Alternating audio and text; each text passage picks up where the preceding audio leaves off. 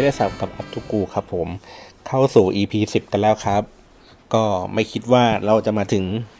กันในจุดจุดนี้ได้นะครับ ถึง EP 10 กันเลยทีเดียวนะฮะจากที่แรกคิดเอาไว้ว่าเออการที่เราสมัครตัว SoundCloud อะฮะใช้แพ็กเกจแบบตัวที่น่าจะเดือนละ 7 เหรียญมั้งครับ แล้วก็มันก็จะสามารถใส่พวกไฟล์เสียงสัก 6 ชั่วโมงได้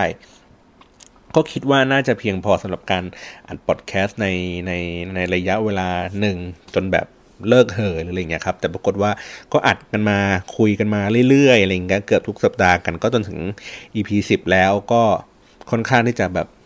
กลายเป็นหน้าที่นิดนึงอะไรเงี้ยฮะว่าต้องหาเรื่องเล่าอะไรที่แบบว่าน่าสนใจนะครับ ก็จริงๆในช่วงนี้ก็มันก็จะมีเคสที่แบบดราม่า เหมือนเครื่องไงพอมันถึงจุดที่แบบโอเค มันหมดช่วงของความโศกเศร้าแล้วครับ มันคงแบบใช้ระยะเวลา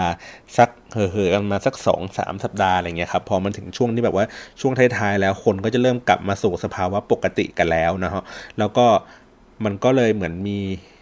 การเก็บกดอะไรบางสิ่งบางอย่าง แล้วมันก็หาอีเวนต์หาเหตุการณ์อะไรขึ้นมาสักอย่างหนึ่งเพื่ออยากจะระเบิดอารมณ์ออกมานะครับ ก็มันก็เลยมีการคาดการณ์กันว่าช่วงประมาณสักวันที่ 13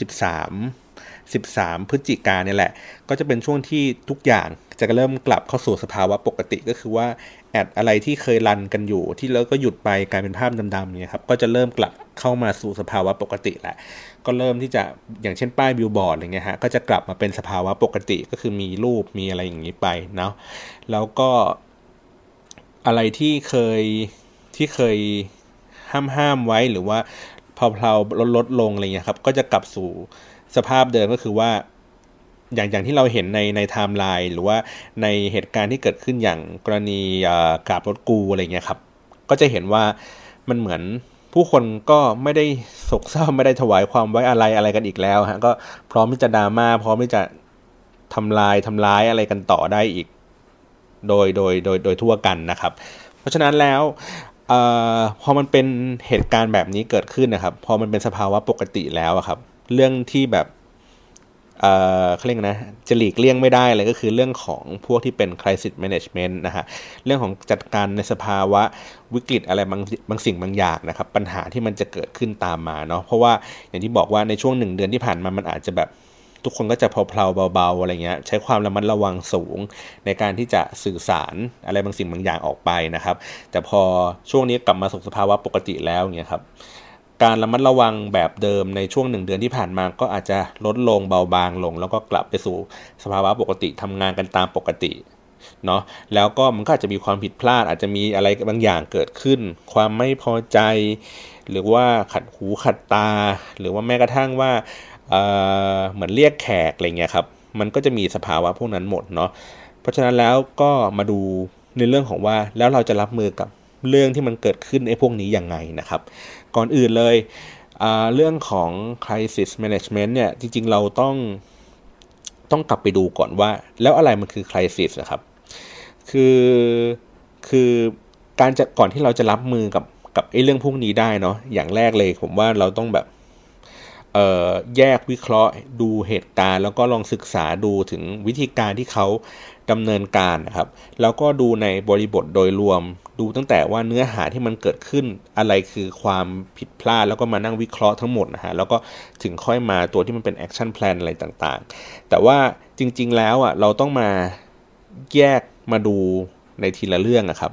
ก็คือว่าตั้งแต่เรื่องที่แบบว่าแล้วอะไรมันคือเรื่องที่มันเป็น crisis จริง ๆ เราต้องแยกมันออก จากกันก่อนนะครับว่าว่าไอ้เรื่องพวกนี้จะทำยังไง คือหมายถึงว่าอะไรที่มันจะเป็นเรื่องที่มันร้ายแรง อะไรที่เป็นเรื่องที่มันเป็นแค่การพูดเฉยๆ การ mention ถึงการบ่นนะครับ จริงๆ เราควรจะต้องแบบใส่เลเวลพวกนี้ก่อน ทีนี้ย้อนกลับไปก่อนว่า สมมุติว่าเราทำบนออนไลน์ทั้งหมดนะครับ อันนี้อันนี้ผมพูดในสเกลที่จะเป็นในเรื่องของออนไลน์เดี๋ยวเนาะอาจจะไม่ได้พูดถึงเรื่องของการทำ PR offline หรืออะไรอย่างนี้อาจจะว่าแต่ว่าเวลาผมพูดอาจจะไปเกี่ยวข้องมันบ้างนะฮะก็คือว่าเเรื่องราวที่มันเกิดขึ้นนะครับ อย่างที่บอกว่าถ้าสมมติเป็นแบรนด์แบรนด์หนึ่งขึ้นมานะครับ แล้วเราก็ต้องคิดถึงว่าอะไรที่มันจะสามารถเกิดเหตุขึ้นได้ก่อนนะครับ มันเป็นเหมือนเขาเรียกว่าไงนะ worst case scenario อะครับ อะไรใด ๆ ก็ตามที่ที่ที่มันจะสามารถที่จะเกิดเหตุร้ายแรงได้ อะไรที่จะทำให้ลูกค้าเกิดความไม่ไม่ไม่พอใจกับมันได้ สมมุติผมยกตัวอย่างเป็นเเป็นเรื่องของโน้ตเจ็ดละกันนะครับ ผมยกตัวอย่างอย่างอย่างซัมซุงละกันนะ แต่ว่าผมอันนี้อันนี้ผม ต้องขอโทษไว้ก่อนเลยนะว่าผมขอใช้เคสนี้เพราะว่ามันอาจจะเป็นเรื่องที่ที่ดูใกล้ตัวเนาะแล้วก็แล้วก็ทุกคนอาจจะพอเข้าใจในสถานการณ์ที่มันเกิดขึ้นได้นะครับ เพียงแต่ว่าผมอาจจะพูดข้อมูลไม่ไม่ได้ครบถ้วนไม่ได้ไม่ได้บอกทั้งหมดว่าว่าซัมซุงเองอาจจะมีวิธีการแก้ไขเหล่านี้แล้วนะเพียงแต่ว่าผมแค่ยกตัวอย่างเป็นกรณีศึกษาล้วกัน แล้วก็เพื่อให้คนคนฟังได้เข้าใจว่า ว่าเรื่องราวที่เกิดขึ้นจะเป็นยังไง แล้วก็ถ้ามันมีถ้ามันถูกอัดแอปเอาไปใช้กับ การทำงานจริง ๆ ของคนที่ต้องดูแลแบรนด์พวกนี้เขาจะต้องทำอะไรยังไงบ้างนะครับ ซึ่งจริงๆซัมซุงเองก็อาจจะดูแลได้ดีในระดับหนึ่งอยู่แล้วนะครับโอเค ทีนี้สมมุติว่ามันเป็นเคสของว่าโน้ต7ใช่ไหมฮะ มันเกิดเหตุระเบิดอะไรแบบนี้ แล้วเราจะต้องทำยังไงบ้างนะครับ อันดับแรกเลยมันก็คงเป็นเรื่องของ เราต้องดูที่มาของเรื่องที่เกิดขึ้นก่อนนะครับ ว่าว่าเรื่องเหล่านี้มันมันเกิดขึ้นจากที่ไหนอะไรยังไง จากจากที่ผมเคยเคยทำดูแลของลูกค้ามาอย่างเงี้ยครับก็คือว่าจริง ๆ แล้วโดยปกติแม้ในสภาวะที่อาจจะยังไม่เกิดเหตุอะไรด้วยซ้ำนะครับคือแบรนด์ต่างๆเขาก็ควรที่จะคอยเช็ค คอยตรวจสอบดูว่ามีคนพูดถึงแบรนด์เขามากน้อยแค่ไหนพูดในเชิงบวกเชิงลบ อะไรอย่างนี้นะฮะ ซึ่งจริง ๆ แล้วในแบรนด์ใหญ่ๆในในในของประเทศไทย หรือว่าของในระดับโลกเองเขามีลักษณะแบบนี้เกิดขึ้นอยู่แล้วเป็นประจำนะครับ เพียงแต่ว่าข้อมูลไอ้พวกนี้อาจจะแบบถูกมาวิเคราะห์ ถูกมาวางแผนอะไรเงี้ยมากน้อยแตกต่างกันไปแล้วแต่แล้วแต่วิสัยทัศน์ของของแต่ละแบรนด์นะครับโอเค สมมติว่ามีการคอยเช็คคอยมอนิเตอร์ดูอยู่นะครับ แล้วปรากฏว่ามันเกิดเหตุว่า โอเคโน้ตเจ็ดระเบิด เราก็ต้องอันดับแรกเลยนะฮะ เรา สมมติว่ามันมันมันบานปลายไปแล้วมันกลายเป็นเรื่องแบบโอ้โหวิกฤตทุกคนพูดถึงในสิ่งสิ่งนี้ไปแล้วทุกเพราะว่าส่วนใหญ่แล้วอะเราจะไม่ค่อยที่จะสามารถลงมือได้อย่างทันท่วงทีเท่าไหร่เอาเอาเอาในกรณีของแบบที่มันแบบเกินเลยแล้วจนแบบโอ้โห เริ่มลามเริ่มบานปลายอะไรอย่างนี้แล้วนะอันดับแรกเลยครับ เราก็ต้องอย่างที่บอกคือ ต้องไปหาต้นตอก่อนนะครับว่าเรื่องนี้มันเกิดขึ้นเมื่อไหร่นะฮะมาถึงว่าพอเราใช้ตัว social media monitoring ดูครับแล้วเราก็ใส่ keyword ที่มันชื่อแบรนด์อะไรอย่างนี้ไป คนจะทำการ mention ปัญหาอันนั้นอะโผล่ขึ้นมาเพื่อคือระบุอย่างชัดเจนเลยอะครับเช่นสมมติผมบอกว่าผมใช้โน้ตเจ็ดแล้วผมมีปัญหาว่ามันมันระเบิดถูกไหมฮะผมก็จะสมมติพวกผมเป็นคนแรกที่เจอเหตุการณ์นี้เนาะผมก็จะแบบโพสต์รูปปั้งเข้าไปแล้วผมก็บอกว่า ผมใช้โน้ตเจ็ดแล้วผมมีปัญหาเกิดขึ้นแบบนี้นะครับ ก็พยายามพูดออกไป คือ mention ให้ให้ให้เห็นเลย mention ชื่อแบรนด์ mention ชื่อรุ่นเลย เพื่อให้คนที่เขาใช้ในลักษณะแบบเดียวกัน ได้ได้ได้กระจายมันออกไปนะครับ ก็คือเราเราพยายามคิดในมุมของของผู้ใช้งานนะครับว่าผู้ใช้งานจงใจว่าต้องการระบุ keyword ระบุระบุรุ่นระบุชื่อ เพื่อให้เพื่อให้มันวิ่งเข้าถึงสิ่งสิ่งนั้นโดยตรงครับเพราะฉะนั้นแล้วเนี่ยมันก็ง่ายในการที่เรากลับไปเช็คอีกทีนึงว่าที่มาที่ไปในที่แรก ๆ ของเรื่องที่เกิดขึ้นเนี่ยมาจากที่ไหน นะครับพอเสร็จปุ๊บพอเราเจอว่าต้นตอของมันมาจากไหนแล้วเนี่ย เราก็ไปดูว่าช่วงระยะเวลาไหนที่มันถึงจุด peak ของมันก็คือว่ามันมีการแพร่กระจายออกไปอย่างรวดเร็วนะครับ การแพร่กระจายออกไปอย่างรวดเร็วเนี่ย มันอาจจะเกิดขึ้นจากเเขาเรียกไง คนที่ influence นะครับ เป็นออนไลน์อินฟลูเอนเซอร์ซึ่งหยิบไอ้ตัวนี้เข้ามาแล้วก็แพร่กระจายออกไป วิธีการแพร่กระจายของเขาเนี่ยอาจจะเป็นเหมือน retweet ในในในในข้อความตัวนั้นนะที่เขาเห็นนะครับแล้วก็ retweet ออกไป มันก็มีการแพร่กระจายในวงกว้างมากขึ้น จากจริง ๆ แล้วทีแรกปกติผมอาจจะทวีตเฉยๆ แล้วมีคนตามผมอยู่สักประมาณ100 คนอย่างเงี้ยฮะแล้วก็ไอ้คน 100 คนก็อาจจะ retweet หรือไม่ retweet ออก สมมติว่ามีคน retweet ออกจากผมไปสักคนหนึ่งแล้วกัน แล้วเมื่อเกิดว่าไอ้คนที่ retweet ออกเนี่ยไอ้คนที่เป็นออนไลน์อินฟลูเอนเซอร์เขา follow คนนี้อยู่เขาก็เห็นแล้วเขาก็ retweet มันก็แพร่กระจายมันก็เกิดการเขาเรียกไงนะการแพร่กระจายแบบก้าวกระโดดอะครับ จากปกติมันจะต้องมีระยะเวลาหนึ่งที่ที่มันจะค่อยๆ เติบโตขึ้น แล้วก็จะอยู่ถ้าเกิดมีคนที่มีพลังพอสมควรเนี่ยมันทำให้มันดังขึ้นมันก็จะพุ่งแพร่กระจายออกไปมากขึ้นนะครับ เวลาเราเราพอดดูกราฟนะครับ ดูจากตัวที่เป็นโปรแกรม Social Media Monitoring เนี่ย มันก็จะพอเห็นแล้วล่ะว่าจุดที่มันเป็นพีก็คือในช่วงเวลาไหนนะครับ โดยใครนะฮะ ก็จะปั้งขึ้นไป หรือว่าถ้าเกิดเป็นพันทิปอย่างเงี้ยครับ ก็คือว่าอาจจะเป็นผู้ใช้งานเนี่ย เขียนอยู่ใน Facebook ส่วนตัว หรือมีความจงใจที่จะโพสต์ในพันทิปเลยนะครับ ก็ให้มันปรากฏขึ้นแล้วก็มีจำนวนผู้ที่เข้าไปตอบ เข้าไปกดถูกใจ กดอ่าโหวตกระทู้นี้อะไรเงี้ยมากขึ้นในระดับในระดับ ในระยะเวลาอันสั้นอะไรแบบนี้นะครับ พอพอมันแพร่กระจายออกปุ๊บผ่านผ่านทางออนไลน์อินฟลูเอนเซอร์หรือใครก็ตามที่เป็นบุคคลที่มีชื่อเสียงบนออนไลน์เนี่ย เสร็จปุ๊บพอมันแพร่กระจายในระยะที่ 2 ระยะที่ 3 ก็คือเป็นพวกสำนักข่าวออนไลน์ต่างๆอะไรเงี้ยครับ พวกนี้เขาก็จะหยิบประเด็นที่เกิดขึ้นในในในในโซเชียลมีเดียแล้วก็มาขยายเรื่องมามามาพูดย้ำมาพูดซ้ำมาสรุปอะไรแบบนี้นะครับ มันก็จะมีการแพร่กระจายในในระยะที่ 3 แล้วก็ระยะที่ 4 ของของการแพร่กระจายก็คือ มันก็จะวิ่งเข้าไปในโลกของออฟไลน์แล้วนะครับ เช่น ออกไปทางหนังสือพิมพ์นะครับเขียนกลายเป็นเขียนคอลัมน์บ้าง หรือว่ารายการทีวีมาสัมภาษณ์เป็นสกู๊ปข่าวอะไรอย่างนี้ไป มันก็มีความแพร่กระจายในในวงกว้างมากขึ้นไปอีกเนาะแล้วก็สุดท้ายในระดับ สูงสุดก็คือ มันไปถึงเรื่องของการมีคดีการฟ้องร้องการส่งสารอะไรประมาณนี้นะครับ อันนั้นก็คือเป็นปลายทางที่สุดแล้วของของเรื่องที่เกิดขึ้นแล้วก็เสร็จแล้วเรื่องจะจบไปเส้นทางเส้นทางไหนก็ก็ก็เรื่องของเขานะครับ เพราะฉะนั้นเนี่ยมันก็จะมีระยะระยะในในในแต่ละช่วงแต่ละช่วงออกไป สังเกตว่ามันจะยิ่งแพร่กระจายออกกว้างขึ้นกว้างขึ้นกว้างขึ้นเรื่อย ๆ นะครับ ทีนี้ปัญหาก็คือว่า พอเราเราจะทำเรื่อง crisis management นะครับ อันดับแรกคือเรารู้เรื่องที่มันเกิดขึ้นที่เป็นปัญหา เรื่องนั้นที่เราได้รับรู้แล้วเนี่ยมาอยู่ใน status อะไรมาอยู่ในเลเวลไหนนะครับ ถ้าสมมติว่ามันยังอยู่ในเลเวลที่ยังไม่ถึงออนไลน์อินฟลูเอนเซอร์อย่างนี้นะครับ เราก็จะมีวิธีการจัดการในแบบหนึ่งเนาะ เรื่องที่มันไปถึงออนไลน์อินฟลูเอนเซอร์แล้ว มันก็จะมีวิธีการจัดการอีกแบบหนึ่ง เรื่องที่มันไปถึงสำนักข่าวแล้ว ก็จะมีวิธีการจัดการอีกแบบหนึ่ง เรื่องที่มันไปถึง ระดับออฟไลน์แล้วนะครับ ก็จะเป็นอีกแบบหนึ่งหรือเรื่องที่แบบว่าสุดท้ายปลายทางมันถึงถึงโรงถึงศาลอะไรเงี้ยก็จะมีวิธีการจัดการอีกแบบหนึ่งเพราะฉะนั้นแล้วเนี่ยมันมีวิธีการจัดการเรื่องราวเนี่ยค่อนข้างที่จะแบบละเอียดย่อยลงไปอีกนะว่าว่าในแต่ละเลเวลเขาจะต้องจัดการอะไรอย่างไง ผมงั้นผมยกตัวอย่างอันฝั่งที่มันเป็นแค่ระดับ ออนไลน์แล้วกันนะ ระดับระดับออฟไลน์ ผมอาจจะไม่ค่อยมีความรู้เรื่องพวกนั้นมากนะฮะว่าว่าจะต้องว่าจะต้องทำยังไง แต่ว่าผมเอาแค่ในระดับออนไลน์แล้วกันว่ามันวิ่งตั้งแต่คนธรรมดาทั่วไปพูดนะแล้วก็ผ่านตัวออนไลน์อินฟลูเอนเซอร์นะครับแล้วก็อาจจะผ่านสำนักข่าวหรือว่าผ่านเว็บไซต์หรืออะไรแบบนี้ไปเนาะว่า3 step พวกนี้จะทำยังไงกันต่อไปนะครับโอเค พอเรารู้แล้วว่าแล้วละว่าเรื่องมันเกิดขึ้น สมมุติว่าเกิดเป็นเรื่องที่เกิดขึ้นกับ คนทั่วๆไปนะครับเขาก็มันก็จะมีวิธีการที่เขาพูดถึงเราอะในในในวิธีการที่แตกต่างกัน เช่น เขาก็อาจจะพูดในพื้นที่ของเขาเอง แล้วก็ mention ชื่อแบรนด์หรือไม่ mention ชื่อแบรนด์ เช่น ถ้าพูดใน Facebook นะครับเขาอาจจะ tag tag เพจซัมซุงเนาะหรือว่าเขาอาจจะไปโพสต์ by other ในเพจของ Samsung เองว่าร้องเรียนว่าเกิดปัญหาแบบนี้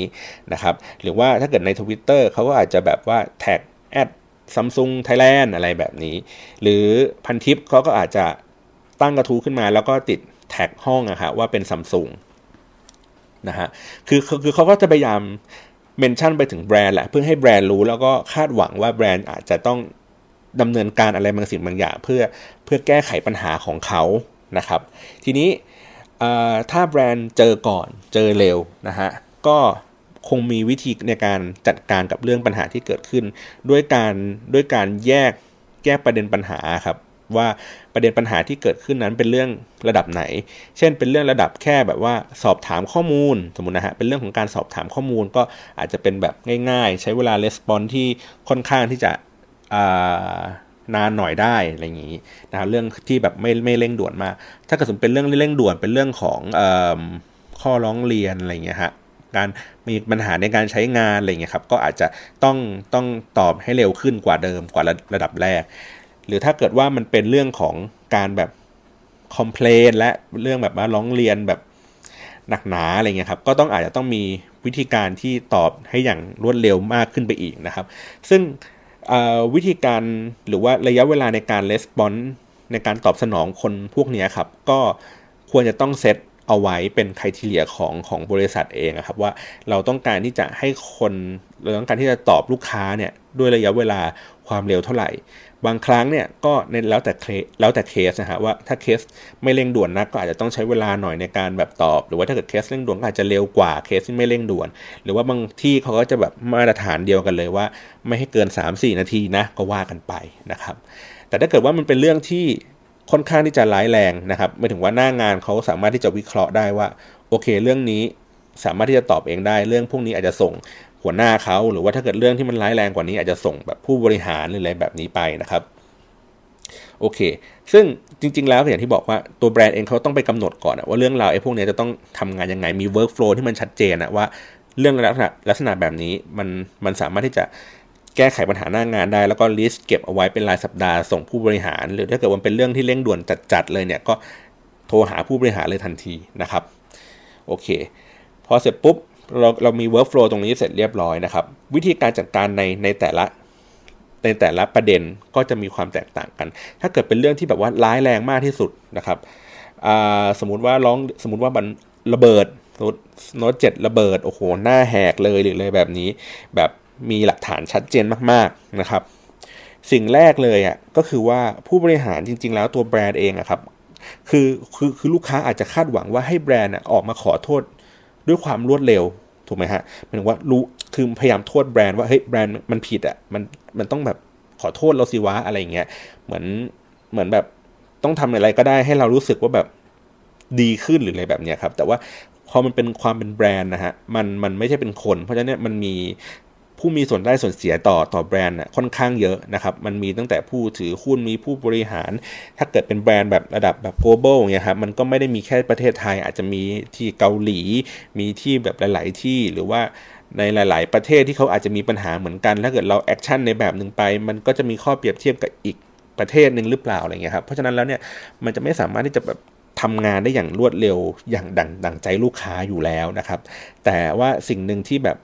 แบรนด์จะละเลยมันไม่ได้เลยก็คือว่าการพยายามอัปเดตโปรเซสนะฮะว่าว่าตอนนี้ขั้นตอนไปถึงไหน เช่นสมมติว่าลูกค้าร้องเรียนในเรื่องนี้มาเรื่องมันระเบิดและหน้าแหกเลยนะ อันดับแรกคือโอเค แบรนด์ก็ต้องมีความรู้สึกว่าโอเค เสียใจกับสิ่งที่เกิดขึ้นก่อนนะครับหรือว่าขอโทษในสิ่งที่เกิดขึ้นอาจจะไม่ต้องเสียใจก็ได้นะ แล้วก็ได้รับได้รับเรื่องนี้แล้ว เรื่องนี้ได้ถูกส่งไปที่ ที่ฝ่ายนั้นฝ่ายนี้แล้ว แล้วก็เราก็ได้ติดตามโปรเซสดังกล่าวนี้นะ แบบคุณคุณไม่ต้องเป็นห่วงนะ เราทำการอัปเดตโปรเซสนี้ให้โดยตลอดนะครับ โดยที่ไม่ต้องให้ลูกค้าคอยถามคอยตามว่า เอ้ย เรื่องเนี้ยที่ถามไปเนี่ยเป็นยังไงรู้สึกยังไงอะไรแบบนี้นะฮะ ก็เราก็คอยที่จะแบบคอยอัปเดตเขาอยู่ตลอดเวลานะครับ แล้วก็พออัปเดตเสร็จปุ๊บ พอเรื่องมันถึงระดับผู้บริหารปั๊บนะฮะ ก็ผู้บริหารก็อาจจะมีท่าทีในการในการตอบสนองแตกต่างกันนะครับ ถ้ามันเป็นเรื่องบางเรื่องเนี่ยเขาก็อาจจะแบบโอเค แสดงความเสียใจเลยนะครับสมมติมีผู้เสียชีวิตมีอะไรเกิดขึ้นเนี่ยเขาก็แสดงความเสียใจได้เลยทันทีไม่เป็นไรนะครับ หรือว่าถ้าเกิดเป็นเรื่องของความขัดแย้งหรืออะไรใด ๆ ก็ตามเนี่ยบางครั้งเขาก็เลือกใช้วิธีการเงียบ ก็คือว่าไม่ตอบโต้ไม่อะไรใด ๆ ก็ตาม ก็เก็บรวบรวมข้อมูลนะครับ ก่อน ผมยกตัวอย่างเคสที่ที่ที่ชัดเจนก็คือตอนที่มีคุณป้าถีบคนท้องนะผมจะไม่ผิดนะถีบคนท้องของที่ลานจอดรถแถวทองหล่อครับ แล้วก็มีคนบอกว่ามีคนไปไปไปสืบมาจนกระทั่งเจอว่าป้าคนนี้เนี่ยเขาไปทำงานอยู่กรุงศรีนะฮะแล้วก็โอ้โหไปถล่มเพจกรุงศรีกันแบบยกใหญ่เลยนะฮะแล้วก็จนกระทั่งกรุงศรีเองเขาก็มีวิธีการในการในการรับมือเรื่องพวกนี้ค่อนข้างที่จะ ดีเหมือนกันนะหมายถึงว่าก็คือว่าโอเค ได้รับทราบเรื่องแล้วก็ออกแถลงการจากจากตัวแบรนด์เองว่าโอเคเราได้รับเลือกเอ้ได้รับเรื่องแล้วว่าเรื่องราวที่มีคนเขาพูดถึงมาหรือว่าได้รับการร้องเรียนมานะครับ ได้ทำแล้วแล้วก็กำลังพิจารณาอยู่เรื่องตอนนี้ถึงผู้บริหารแล้วผู้บริหารกำลังประชุมเรื่องนี้กันอยู่ว่าทํำยังไง แล้วก็ควรจะต้องบอกระยะเวลาว่าโอเค เราจะกลับมาแจ้งความคืบหน้าอีกภายในวันพรุ่งนี้ก่อนเที่ยงหรืออะไรแบบนี้นะฮะ แล้วก็พอเสร็จปุ๊บพอมันถึงเวลาเราก็ทำการแจ้งข่าวไปหรือว่าถ้าเกิดว่าแจ้งไม่ได้มันมีการประชุมที่ต่อเนื่องเราก็ต้องคอยอัปเดตเขาอยู่ตลอดนะฮะแล้วก็ในระหว่างเดียวกันนั้นอะระหว่างที่เราอัปเดตกับกับกับลูกค้า เราก็ทำการเก็บรวบรวมข้อมูลอะไรที่มันเป็นประเด็นต่างๆ ก็คืออาจจะต้องฝึกปรึกษาฝ่ายกฎหมายหรือว่าอะไรต่างๆนะครับรวบรวมข้อมูลมาแล้วก็พยายามชี้แจงกลับไปให้ให้ให้ข้อมูลได้มากที่สุดนะครับ มันก็จะ บรรเทาในในในเรื่องของของอารมณ์ของผู้คนได้ในระดับหนึ่งนะฮะแต่อย่างที่บอกว่าจริง ๆ แล้วมันไม่จำเป็นที่ต้องแบบเรารับทราบเรื่องเกิดขึ้นแล้วเรา action ทันทีอะไรเงี้ยอันเนี้ยผมว่าคนอะพอที่จะเข้าใจเพียงแต่ว่าเพียงแต่เข้าใจว่าเออมันคงต้องใช้เวลาแหละเพียงแต่ว่าส่วนใหญ่แล้วเราไม่ค่อยเห็นว่ามีคนจะมาอัปเดตบอกว่ามันเรื่องราวมันไปถึงไหนอะไรเงี้ยอันนี้แบรนด์มันควรจะต้องใช้ความระมัดระวังในการทำในเรื่องพวกนี้หน่อยนะครับ แล้วก็ อย่างที่บอกว่าเพราะสมมติเป็นเรื่องที่มันแบบซีเรียสมากๆอะไรเงี้ยครับ การที่เราแบบเงียบก่อนไม่ไม่ไม่พูดไม่ไม่อะไรใด ๆ ก่อนเนี่ย แล้วก็ลองดูกระแสผู้คนกระแสสังคมว่าจะไปในทิศทางไหนอะไรเงี้ยก็จะเป็นตัวเลือกที่ดีในการที่จะบริหารจัดการนะครับ แล้วก็พอเสร็จปุ๊บสมมติถ้าเงียบแล้วมีการมีการเตรียมข้อมูลแล้วนะครับ ว่าจะต้องมีการถแถลงให้ให้ให้ให้ให้ลูกค้าหรือว่าให้ประชาชนได้รับทราบว่าจะเกิดอะไรขึ้นนะครับเอ่อตัว ตัวผู้บริหารที่ที่ที่มีส่วนได้ส่วนเสียกับเรื่องนี้ หรือว่ามีความรับผิดชอบต่อเรื่องนี้ ยิ่งเรายิ่งได้คนที่เป็นเบอร์ใหญ่มากเท่าไหร่อะค่ะมันก็จะยิ่งสร้างความน่าเชื่อถือให้กับให้กับเรื่องที่เราจะถแถลงเนาะแล้วก็เราก็สามารถที่จะถแถลงมันออกมาได้อย่าง หลายรูปแบบมากนะครับ บางเคสก็อาจจะเป็นเหมือนแค่เป็นเท็กซ์ธรรมดา แล้วก็ถแถลงว่าเออแสดงความเสียใจนั่นนู่นนี่อะไรไปนะครับบางที่บางเคสบางครั้งเราก็จะเห็นเป็นเหมือน CEO นะฮะออกมาพูดกับกับลูกค้าผ่านทางเพจ เช่น อาจจะเป็น quote keyword นะฮะเป็นรูปเป็นรูปนิ่ง แล้วก็ใส่เป็น quote keyword หรือว่าบางครั้งก็อาจจะเป็นวิดีโอนะฮะสัมภาษณ์ให้เขาพูดพูดถึงความรู้สึกว่าได้รับ รับทราบเรื่องที่เกิดขึ้นแล้ว แล้วก็กำลังแก้ไขอยู่อะไรเงี้ยครับแล้วก็พูดถึงตัว branding อะไรอย่างงี้ก็ว่ากันไปนะฮะมันก็จะมีหลายเคสหลายขั้นตอน ถ้าเกิดว่าอยากจะไปดูว่าวิธีการจัดการเขายังไงก็ลองดูพวกเคสที่เป็นแอร์กราบนะฮะหรือว่าเคสที่เป็นอากุงสีคุณป้าถีบคนท้องนะครับ หรือว่าต่างประเทศก็จะมีหลาย ๆ เคสที่แบบว่ามีการ respond ที่ค่อนข้างที่จะดีรวดเร็วนะครับ มันมีเคสหนึ่งผม ผมขอแทรกก่อนแล้วกันพอดีผมนึกออก มันมีเคสหนึ่งได้ได้ได้รับการพูดถึงที่งาน Social Baker นะครับที่เขาจัดที่บาหลีเมื่อสักประมาณเดือน 2 เดือนก่อนนะครับ เขาพูดบอกว่าตอนนี้เเรื่องของคริสิสเนี่ย มันไม่ได้มีแค่จากคนเมนชั่นตัวแบรนด์นะฮะ อาจจะเป็นแค่เขียนข้อความหรือว่าโพสต์รูปอะไรอย่างเดียว หรือว่าถ่ายวิดีโอว่าปัญหาการใช้งานเกิดขึ้นอะไรยังไง ตอนนี้มันบียอนไปถึงทำ Facebook Live แล้วนะ Facebook Live กับกับแบรนด์เลยว่าเออตอนนี้กำลังเกิดปัญหาขึ้น แล้วกรณีที่เขาไม่คาดคิดว่ามันจะเกิดขึ้นแล้วมันก็เกิดขึ้นไปแล้วก็คือว่าเออมันมีเคสของถ้าผมจำไม่ผิดนะ มันเป็นสายการบินคาเท่ครับเขาบินจากอเมริกา มาที่ฮ่องกงนะครับ แล้วปรากฏว่าในระหว่างทางอะเหมือนมันมันมีปัญหาบนบนบนเที่ยวบินนั้นนะฮะก็ต้องทำให้ให้ทุกคนนะจะต้องใส่เสื้อชูชีพนะฮะใส่ไอตัวหน้ากากออกซิเจนอะไรอย่างนี้ไป ทีเนี้ยผู้โดยสารคนหนึ่งในในในในเที่ยวบินนั้นนะครับเขาก็ต่อ Wi-Fi กับกับบนเครื่องบินนะฮะแล้วก็ทำการ Facebook Live ตลอดเวลาที่ที่เรื่องราวที่เกิดขึ้นนะครับ live live เลยตั้งแต่ว่าเออโอเคเครื่องมีปัญหานะ อะไรแบบนี้แล้วก็ใส่ผมดูวิดีโอนะ มันก็คือเขาก็ฟังหรือปุ๊บแล้วก็ใส่ตามตามตามที่คำแนะนำของของแอร์ครับ ใส่ตามตึ๊กไปนะฮะทีเนี้ยเรื่องมันเกิดขึ้นมันดังตรงที่ว่าในระหว่างที่ Facebook Live ครับ ก็มีคนอะติดตามไอช่องทางเนี้ยไลฟ์เนี่ยเป็นแสนเลยนะ ก็คือดูดูว่าเฮ้ยมันจะเป็นยังไงผลมันจะเป็นยังไงต่อ แล้วก็ CNN เองก็เอาอเรื่องนี้ออกไปขยายทีมันก็เลยยิ่งขยายวงกว้างมันออกไปเพิ่มเข้าไปอีกนะครับจนกระทั่งแบรนด์เองเขาก็รู้ว่าอ๋อตอนนี้มีคนกำลัง Facebook ไลฟ์อยู่บนสายการบินนะครับในเที่ยวบินที่กำลังเกิดปัญหาเกิดขึ้นอยู่ เขาใช้วิธีการจัดการแบบนี้ครับ คือเราจะคิดว่าเฮ้ย เมื่อสายการบินรู้ว่าไอ้คนคนนี้มาทำการไลฟ์อยู่ เราจะให้แอร์เดินไปหาไอ้คนคนนี้แล้วบอกว่าปิดเลยค่ะโทษนะคะปิดเลยค่ะ เราจะไม่อนุญาตให้ใช้เครื่องมือสื่อสารนะคะ ปิดเลยนะคะ ซึ่งผมคิดว่าแบรนด์ไทยอะอาจจะใช้วิธีการแบบนี้ในการจัดการนะครับ เพียงแต่ว่าพอมาเป็นของฝรั่งปุ๊บเขาเขาเขาเลือกเขาไม่เลือกใช้วิธีการแบบนี้ครับเขาใช้วิธีการว่าก็ปล่อยให้ให้คนคนนี้ไลฟ์ไปเรื่อยๆนะครับขณะเดียวกันเองอะเขาก็ สื่อสารกับแอร์บนสายการบินนั้นนะฮะว่าให้ขยับตัวไปใกล้ ๆ กับคนคนนี้ที่กำลังทำไลฟ์อยู่นะฮะแล้วก็พูดจาเสียงดัง ๆ ก็คือว่าคอยอธิบายวิธีการขั้นตอนความปลอดภัยบนบนบนสายการบินให้ดัง ๆ ขึ้นอะไรเงี้ยครับแล้วก็ให้ความใส่ใจกับคนคนนี้มากขึ้นนะครับ ก็เลยกลายเป็นว่ามันเป็นเหมือนพอมันเป็นไลฟ์สดๆนะฮะเขาก็มีวิธีการแก้ไขปัญหาแบบสดๆนะฮะไม่ได้คิดแค่ว่าเออ ให้เดินไปปิด อย่างเดียวเพราะถ้าปิดปุ๊บมันก็อาจจะมีความชิบหายเกิดขึ้นอีกเยอะแยะ เช่น เอ้ย ปิดทำไมวะ เฮ้ย ขาบินมันจะตกไม่ตกหรืออะไรอย่างเงี้ยทำไมต้องมาปิดด้วยอะไรแบบเนี้ยฮะ มันก็จะมีความวุ่นวายไอ้พวกนั้นที่มันเกิน เกินกว่าการควบคุม เพราะฉะนั้นเนี่ยถ้าเขาควบคุมควบคุมได้ง่ายมากก็คือ แค่บอกแอร์ว่าให้เดินไปใกล้ๆไอ้คนนี้ แล้วก็พูดจาดัง ๆ อธิบาย ไปเพราะว่ามันเป็นเรื่องเหตุสุดวิสัยอะฮะ คือสายการบินมันมันก็รู้อยู่แล้วว่า มันก็จะมีเหตุลักษณะแบบนี้เกิดขึ้นได้เพียงแต่ว่าเขาก็สร้างความมั่นใจให้กับ คนที่ดูหรือว่าเป็นคนที่เป็นลูกค้าว่า เออ ถ้ามันมีเหตุการณ์ที่ที่ไม่คาดฝันเกิดขึ้นแล้วเนี่ยเขามีมาตรฐานในการรับมือนะ ในการดูแลลูกค้านะอะไรแบบนี้นะฮะเพราะฉะนั้นแล้วเนี่ยเคสพวกนี้มันก็มันก็ให้เราทำให้เราเห็นว่าการจัดการ crisis management เนี่ยในในในมิติของแม้กระทั่งที่เป็นแบบขณะที่แบบไลฟ์สดๆเลยเนี่ยเขาก็มีวิธีการจัดการที่ที่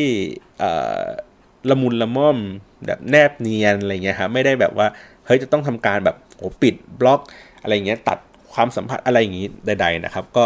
มันก็เป็นวิธีการที่ดีโอเค ผมกลับมาที่เรื่องเมื่อกี้ต่อ ที่เราที่เราคุยค้างกันไว้อยู่เนาะหมายถึงว่าเรื่องมันไปถึงระดับนี้นะครับ ก็คือโอเคเขาก็มีการ action อะไรไปนะครับ เพราะฉะนั้นเนี่ยเพราะฉะนั้นแล้วเนี่ยอย่างที่บอกคือไม่ว่าเรื่องมันไป step ไหนนะครับ มันก็ควรจะต้องมีแผน แผนการรับมืออยู่ตลอดเวลาครับ อารมณ์เหมือนประมาณว่าออฟฟิศมันต้องมีการซ้อมหนีไฟอยู่ตลอดทุกปีถูกไหมว่าปีหนึ่งครั้งสองครั้งอะไรอย่างเงี้ยครับเป็นการฝึกให้พนักงานแบบเออรู้ว่าเมื่อเกิดเหตุฉุกเฉินต้องทำยังไงถูกไหมฮะตัวแบรนด์เองควรจะต้องมีแผนซ้อมเรื่องพวกนี้ครับซ้อมเรื่องใครสิคร i s แม management อยู่ตลอดเวลาครับว่าโอเค ถ้ามันเป็นกรณีของคนที่เข้ามาตอบแบบนี้เกิดขึ้นอะไรเงี้ยครับ เราจะรับมือกันยังไง ถ้าเกิดเป็นเรื่องที่มันร้ายแรงมาก ๆ อะไรเงี้ย ผู้บริหารจะทำยังไง จะแก้ไขยังไง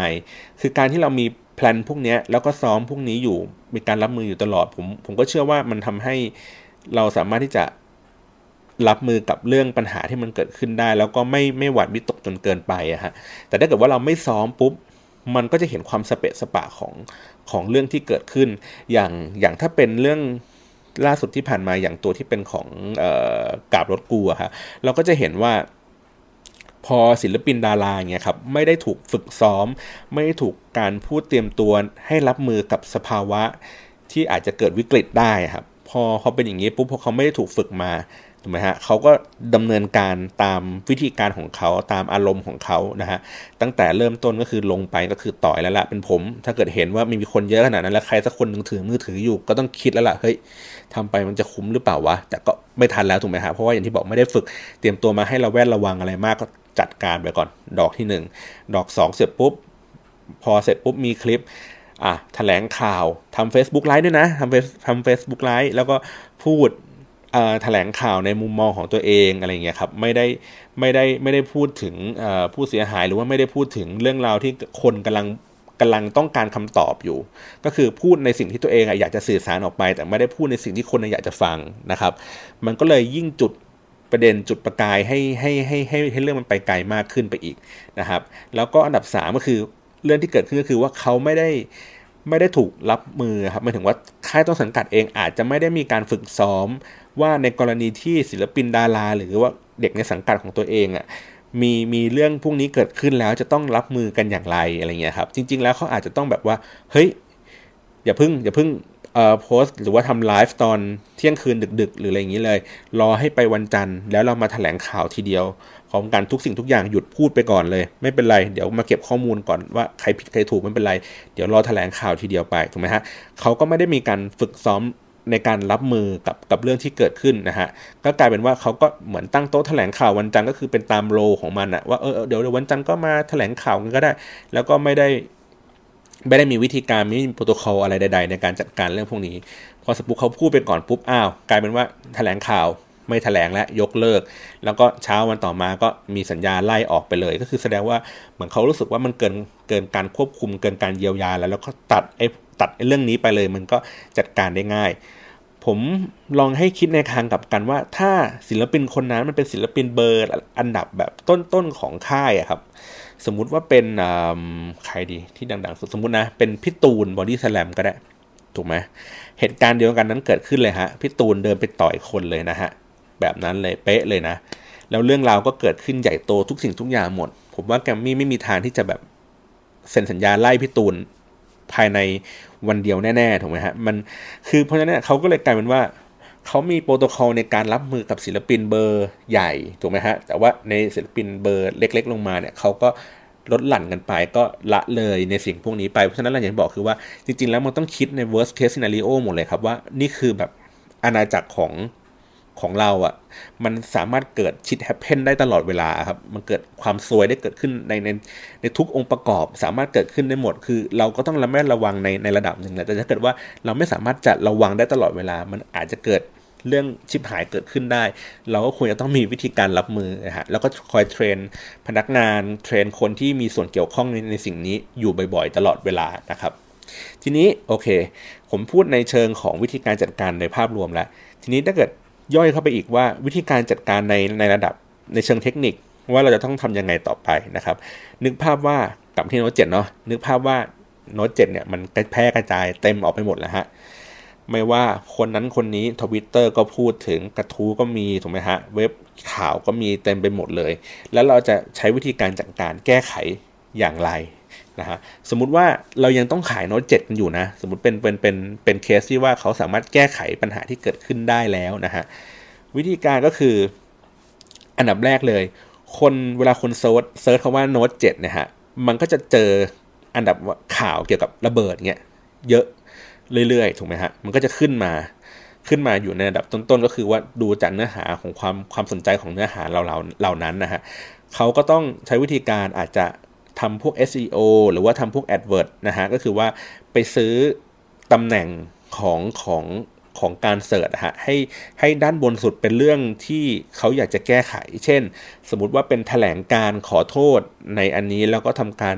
แก้ไขจุดบกพร่องเรียบร้อยแล้วนะครับ เพราะฉะนั้นแล้วเนี่ยเวลาผมไป search คำว่าโน้ตเจ็ดขึ้นมาปุ๊บ หรือว่า search คำว่าโน้ตเจ็ดระเบิดใดๆก็ตาม ที่มีคำว่าโน้ตเจ็ดปรากฏอยู่ปุ๊บ ผมจะเจอเรื่องดีๆ ก่อนเรื่องแย่ๆนะครับ อันนี้ก็เป็นเทคนิคหนึ่งในการที่เราบอกว่าระบุคือซื้อซื้อซื้อตำแหน่ง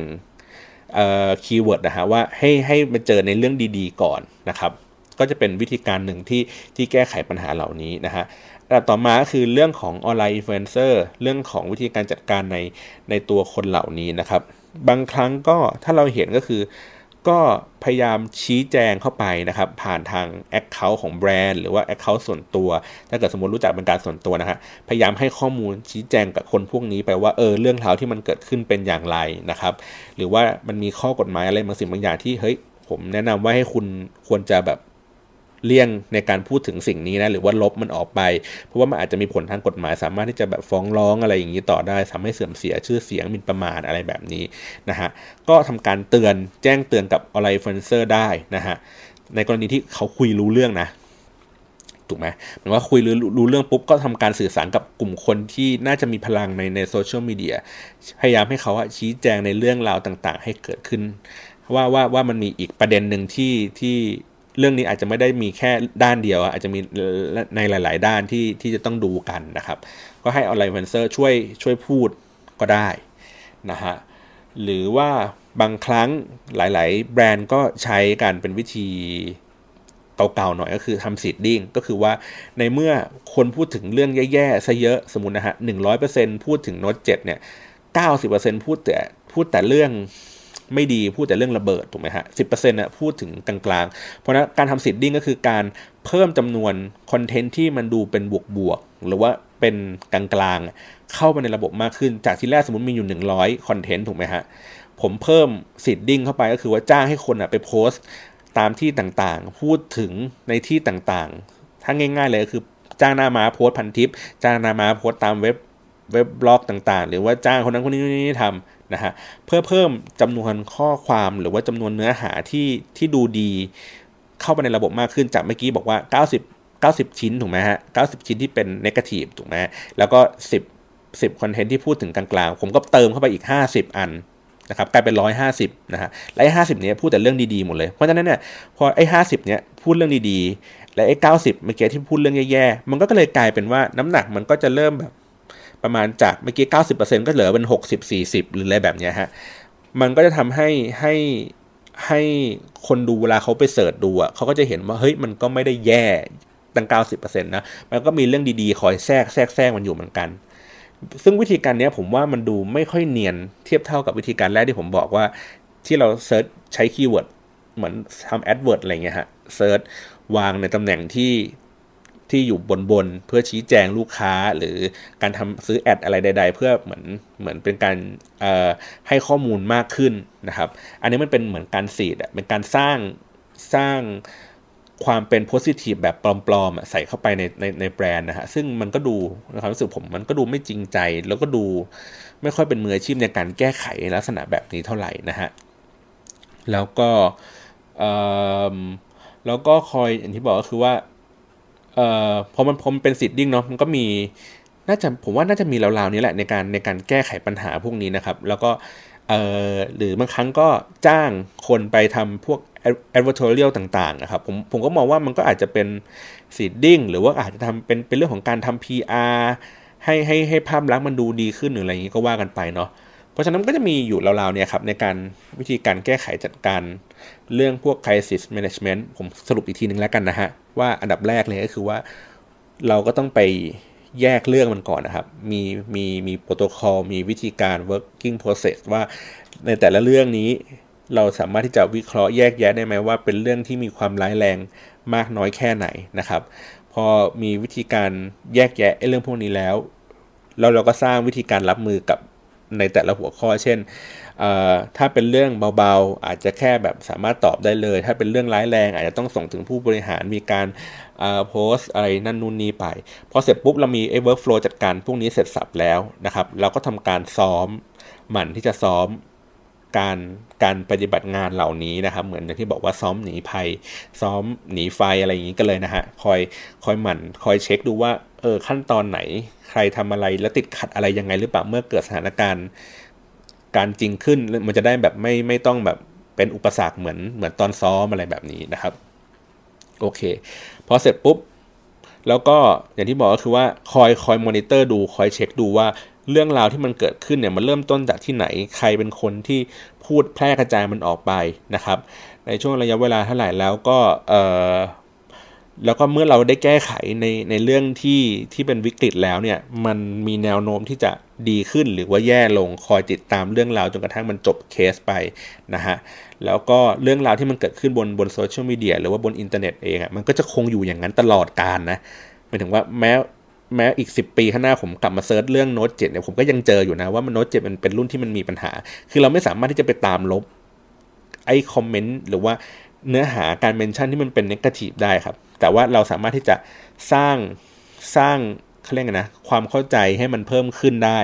ผ่านการใช้วิธีการอ่านอย่างที่บอกว่าอาจจะมี seeding ก็มีนะครับ การซื้อที่เป็น advertorial นะฮะหรือว่าการที่แบบว่าใช้ AdWords ในการ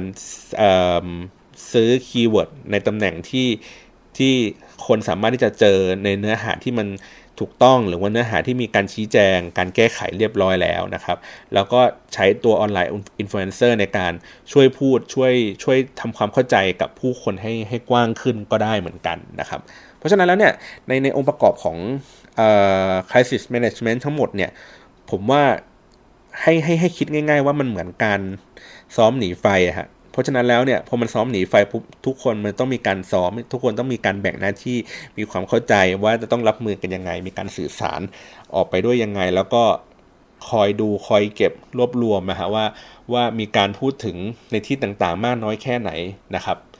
ผมว่าจริงๆ ถ้ามันซ้อมกันบ่อยๆทำกันบ่อยๆมันก็จะรับมือได้ดีขึ้นง่ายขึ้น แล้วก็พอที่จะเข้าใจในรูปรูปแบบของวิธีการได้ แต่ว่าเราอย่าไปโทษอย่างเดียวว่าเฮ้ย สังคมไทยแม่งสังคมแบบโหคุณภาพ พร้อมที่จะดราม่าตลอดเวลา โอ้เดี๋ยวอะไรนิดๆหน่อยๆคนแม่งก็ด่าอยู่แล้วอะไรเงี้ยครับเพราะว่าอย่างที่บอกคือเราไม่สามารถที่จะห้ามคนไม่ให้แบบเข้ามาคอมเมนต์ได้อะฮะเพราะฉะนั้นแต่ว่าเราเรามีวิธีการที่จะรับมือกับเรื่องพวกนี้ได้ดีแค่ไหนต่างหากนะครับ โอเค ผมว่าผมค่อนข้างพูด ชัดเจนเนาะว่าว่าว่าวิธีการทำตัว crisis management แบบออนไลน์มันต้องทำยังไงนะฮะแต่ถ้าเกิดเป็นภาพที่มันใหญ่ขึ้นถ้าเกิดเป็นเรื่องของ PR อะไรเงี้ยฮะเขาก็อาจจะต้องดูในเรื่องของ ก็คงคล้ายๆกันอะอาจจะ จากจากจุดคล้ายๆ กันไปแต่ว่าสเกลเขาอาจจะกว้างใหญ่มากขึ้นว่าเขาอยากจะต้องสื่อสารกับใครเขาอยากต้องสื่อสารกับคนทั่วไป สื่อสารกับสื่อมวลชน ต้องใช้วิธีการแบบไหน สื่อสารกับผู้บริหาร สื่อสารกับผู้ถือหุ้นยังไงนะครับมันก็จะมีดีเทลเยอะแยะ อันนี้อาจจะต้องไปดูในในในวิชาที่เป็น PR มากขึ้นนะครับ วันนี้ค่อนข้างนานหน่อยนะฮะแต่ว่าผมว่าน่าจะอธิบายได้อย่างชัดเจนนะครับ ถึงเรื่องของ crisis management แล้วก็พยายามดูในในในมิติ วัฒนธรรมในบริบทของคนไทยว่ามันมีวิธีการรับมืออย่างไรอย่า อย่าดูแค่ เฉพาะว่าฝรั่งเขาทำกันแบบนี้เขามีวิธีการแบบนี้แล้วเราจะต้องแบบก๊อปปี้ฝรั่งในการทำแบบนี้เสมอไปนะฮะบางครั้งเรามีเรามีบริบทแบบคนไทย มีวิธีการแบบคนไทย เราก็สามารถที่จะอัดแอปในบางสิ่งบางอย่างให้ให้ให้ตอบสนองแล้วก็ถูกใจคนมากขึ้นนะครับ วันนี้ขอบคุณสำหรับการรับฟังมากครับ พบกันใหม่ตอนหน้าครับ สวัสดีครับ